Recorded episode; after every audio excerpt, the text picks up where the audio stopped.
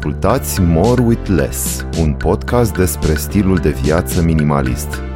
Aflați despre cum putem renunța la exces și să identificăm ceea ce este cu adevărat important pentru fiecare dintre noi.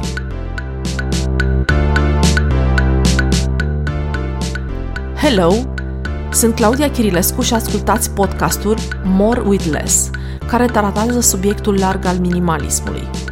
Motivația mea pentru acest podcast este aceea de a împărtăși cu voi o călătorie personală către o viață bună cu mai puțin. În acest al doilea episod, aș vrea să trec în revistă câteva metode cunoscute, documentate prin cărți și chiar filme, prin care minimalismul a ajuns să fie redescoperit de noi în prezent. Toate aceste tehnici sau metode au atras cititorii datorită promisiunii sale – o stare de eliberare, o simplitate prin care tu ți înțelegi nevoile și reușești să te detașezi de lucrurile în exces, să păstrezi doar ceea ce este esențial și te face fericit. Aș mai vrea să fac o completare, însă. Nicio metodă nu te îndeamnă să arunci tot ce ai, ci să renunți la ceea ce este inutil pentru tine. Iar acest proces este unul personal și este în esență o călătorie și nu o destinație. Dacă ai ajuns în acel punct în care simți că viața ta este prea aglomerată, da, știu, te simți stresat, ai multă presiune din toate părțile, încerci să rezolvi foarte multe tascuri, ai foarte multe decizii de luat, simți că ritmul în care trăiești este un obositor și nu-ți mai rămâne timp și loc pentru tine, posibil că această călătorie să te ajute să-ți dai seama ce anume ai putea elimina – pentru a păstra acele activități care te încarcă și îți dau o stare bună. Sigur, știu. Credeți că minimalismul este despre a arunca lucruri și eu m-am apucat acum să vorbesc despre timp și despre stres și despre activități plăcute și cumva pare că lucrurile nu se mai leagă. Ba da, se leagă foarte tare. De câte ori nu vi s-a întâmplat să faceți activități, în special în weekend, care v-au consumat timp și v-au drenat de energie? Să luăm, de exemplu, activitățile de îngrijire ale locuinței. Mulți dintre noi dedicăm sâmbăta activităților administrative, cum le numesc eu. Curățenie, duci anumite lucruri la curățătorie, dacă ai niște cămăși care poate nu se pot curăța acasă, etc. Cum ar fi dacă ați avea mai puține obiecte? Cu siguranță curățenia ar fi ceva mult mai simplu de făcut și nu v-ar consuma atât de mult timp. Pentru că fiecare lucru pe care îl avem în universul nostru, fie că vorbim de o cană, de o etajeră, nu știu, de o lenjerie de pat, el trebuie curățat, șters de praf, reparat, împachetat și storat. Cu cât ai mai puține lucruri, în fapt, cu atât ai mai mult timp liber. Eu consider că pentru a face pasul către minimalism, trebuie să ajungi în acel punct în care să-ți dorești să schimbi ceva. Îți identifici mai întâi nevoia, băi, nu se mai poate așa, trebuie să fac ceva pentru că nu mai am deloc timp pentru mine. Și apoi încep să investighezi, încep să cauți soluții. Și în momentul în care te adresezi internetului, să spun așa, descoperi că sunt milioane de oameni care sunt în situația ta și care au aceeași căutare cu tine. Nu te mai simți nici departe singur și asta îți dă mult curaj să mergi mai departe. Poți să intri chiar în comunități, să împărtășești opinii, să vezi ce soluții au funcționat la alții. Observ că există multe resurse și sper ca și acest podcast să te inspire și să te susțină să faci schimbările dacă sunt necesare, sigur. Revenind la metode, că vă promisesem că acest episod este dedicat metodelor. Mai exact va fi dedicat uneia dintre cele mai să zicem, importante din punctul meu de vedere. Și vorbim despre celebra Marie Kondo. Marie Kondo este o scriitoare, găsiți foarte multe lucruri despre ea uh, pe internet, o scriitoare japoneză, are deja patru cărți despre organizare pe care le-a publicat. Ele s-au vândut în milioane de exemplare în întreaga lume, a fost tradusă în foarte multe limbi. Cartea, în schimb, care a devenit bestseller și care a fost și un punct de cotitură pentru minimalism, pentru că l-a dus dinspre o zonă de interes de nișă, aș putea spune, către o zonă mainstream. Deci cartea a fost The Magic Changing Life of Tidying Up, se numește ea, și a fost publicată în 2011, iar în 2019, în ianuarie, Netflix a scos un serial care are la bază filozofia Marie Kondo, care se numește Tidying Up with Marie Kondo. Îl puteți găsi pe Netflix, dar sunt sigură că mulți dintre voi deja sunt uh, conștienți de existența lui și poate chiar au urmărit niște episoade. Ele sunt destul de repetitive. Important este faptul că a încercat să pună într-un serial filozofia lui Marie Kondo. Metoda Kondo, practic, constă în, uh, într-un proces prin care îți selectezi toate posesiunile de același fel. Să spunem, haine de sport, cărți, deci toate tipurile de obiecte de același fel, care de cele mai multe ori, înainte de a începe procesul, se găsesc uh, răspândite peste tot prin locuințe, uneori le mai avem și prin boxă sau pe la părinți, le aduni și încerci să le triezi. Și faci asta atingându-le, luând fiecare obiect în mână, uitându-te la el și încercând să stabilești o relație cu el în prezent, să înțelegi de fapt ce relație mai ai cu obiectul ăla în prezent. Expresia care a făcut-o celebră și care probabil că vă este cunoscută se numește Sparks Joy. Dacă obiectul acela Sparks Joy, adică dacă ți aduce bucurie, dacă îți resaltă cumva inima în momentul în care îl atingi, îl iei în mână, asta te face să înțelegi că este un obiect pe care vrei să-l păstrezi. Sunt o grămadă de meme cu Sparks Joy, dar nu despre asta vreau să vorbesc, despre meme-uri, ci despre filozofie și concept, care are la bază principiul conform căruia orice obiect avem, pe care fie l-am cumpărat, fie l-am primit sau l-am moștenit, într-un anumit moment al vieții noastre, sigur, are o valoare doar prin ceea ce ne transmite în prezent. Dacă acel obiect nu ne mai aduce bucurie, ar trebui să-l lăsăm să-și continue călătoria, mulțumindu-i că a fost alături de noi. Aceasta a fost una dintre primele cărți pe care eu le-am citit despre minimalism. Citisem cu câțiva ani în urmă cărțile autoarei Dominic Loro. O să-i dedic și ei uh, un episod pentru că este unul dintre autorii pe care îi citesc și îi recitesc și cartea lui Marie Kondo, pentru că a avut dincolo de o filozofie, a avut și o metodă, pe mine m-a ajutat la început.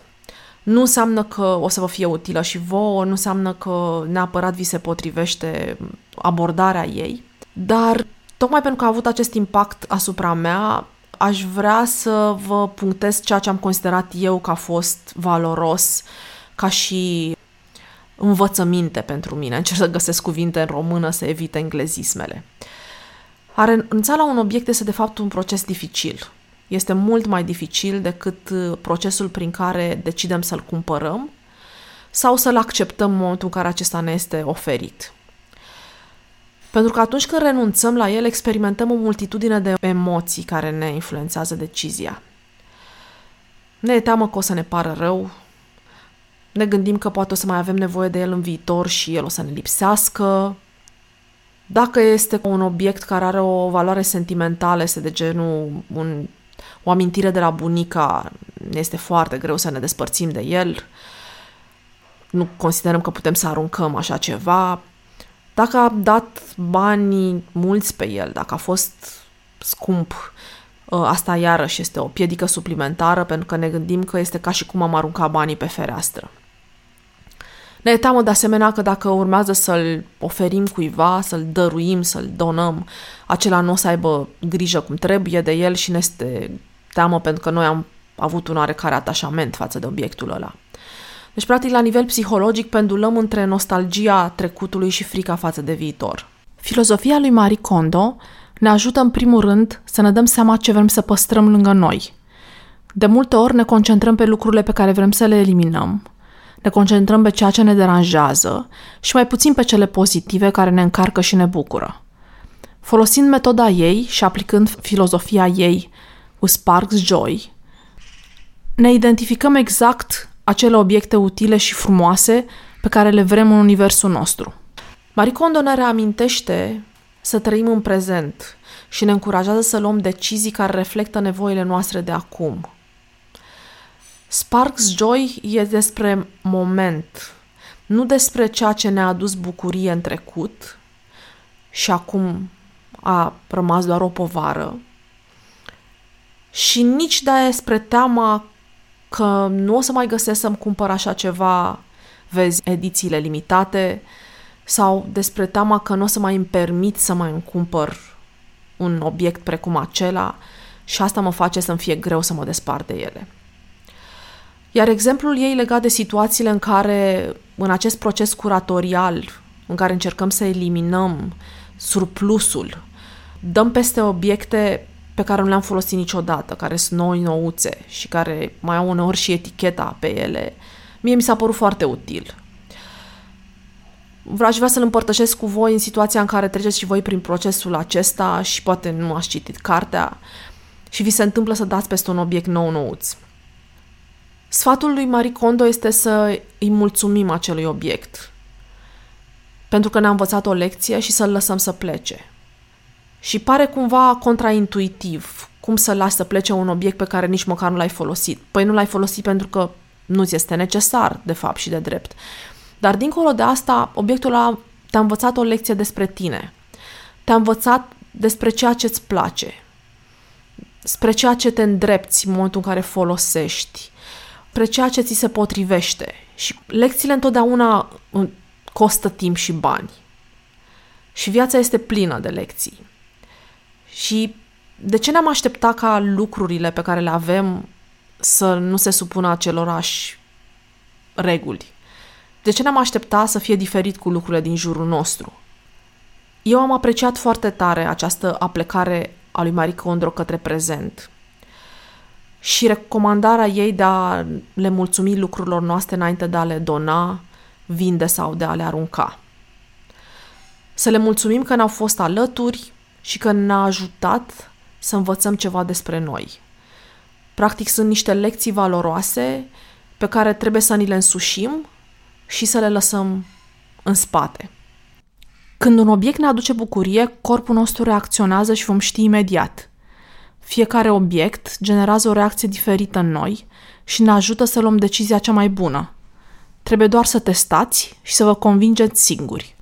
Cel mai ușor, ca proces, este să începeți cu hainele și accesoriile vestimentare, apoi să treceți la cărți, la documente și diverse, gen papetărie și scule, și să lăsați la urmă categoria de obiecte sentimentale și suveniruri. Când veți ajunge aici, unde este și cel mai dificil, aveți deja experiența și ar trebui să vă fie mai ușor.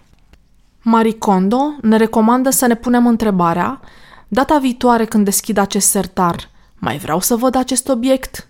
Sau, când se schimbă sezonul, aș vrea să mă îmbrac cu această haină? Nu cred că este întâmplător că unul dintre oamenii care au ajutat la popularizarea minimalismului, vorbim sigur de Marie Kondo în continuare, este o japoneză. Această țară are o tradiție către un stil de viață simplu, neîmpovărat, care prețuiește sezoanele și se bucură de trecerea acestora. Acest lucru se explică și prin faptul că Japonia, ca insulă, este în permanență scuturată de cutremure și tsunamiuri, care le devastează casele. În aceste situații, orice obiect se poate distruge sau, în cazuri mai grave, el devine periculos pentru cei din preajma lui. Japonezii au învățat să nu se atașeze de lucruri materiale, să se bucure de ele, să se folosească de ele. Au înțeles că este mai potrivit să nu investești în multe lucruri, căci pierderea va fi cu atât mai mare, ci mai degrabă să te bucuri de viață, să te bucuri de natură. Dovadă că japonezii trăiesc în continuare după principiile minimalismului este și faptul că în această țară este destul de ușor să faci declutter, să te debarasezi de exces și să te debarasezi de lucrurile de care nu mai ai nevoie. Există companii care fac asta și care îți ușurează munca, de câte ori vrei să faci un declutter, apelezi la o astfel de companie și contra unui comision, ea vine și se ocupă de posesiunile tale.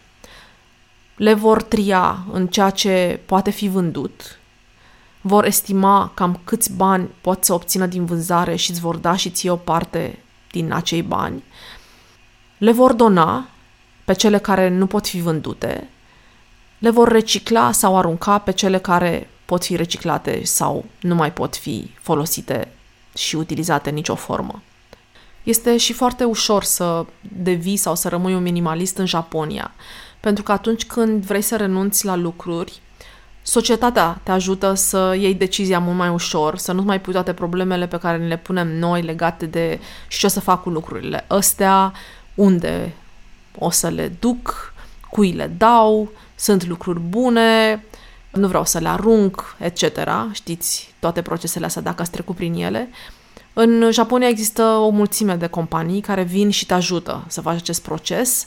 Vreau să vă spun asta pentru că consider că este un uh, model care ar trebui preluat în cât mai multe societăți, pentru că în foarte multe țări uh, există această situație a unui exces de posesiuni și mulți oameni își pun problema să facă ceva în direcția asta, să mai renunțe la ele și uh, uh, un astfel de serviciu ne-ar ajuta pe toți să luăm deciziile mai ușor și să ne simplificăm mai rapid viața. La rândul său, acest proces ne ajută să ne identificăm valorile și reduce îndoielile și confuzia atunci când luăm decizii în viață. Am păstrat pentru episodul viitor și alte metode utile și distractive pe care le puteți utiliza în procesul de eliminare a surplusului. Vă veți convinge că mai puțin va însemna mai mult pentru voi. Dacă vă place conținutul acestui podcast, nu uitați să dați subscribe. Eu sunt Claudia Chirilescu și vă doresc o zi în care să fiți inspirați. Ați ascultat podcastul More with Less. Puteți lăsa comentarii și sugestii pentru viitoare subiecte de discuție despre minimalism pe pagina de Instagram More with Less, scris cu underscore. Găsiți un link în descriere către pagina de Instagram și până data viitoare să încercăm să fim bine cu puțin.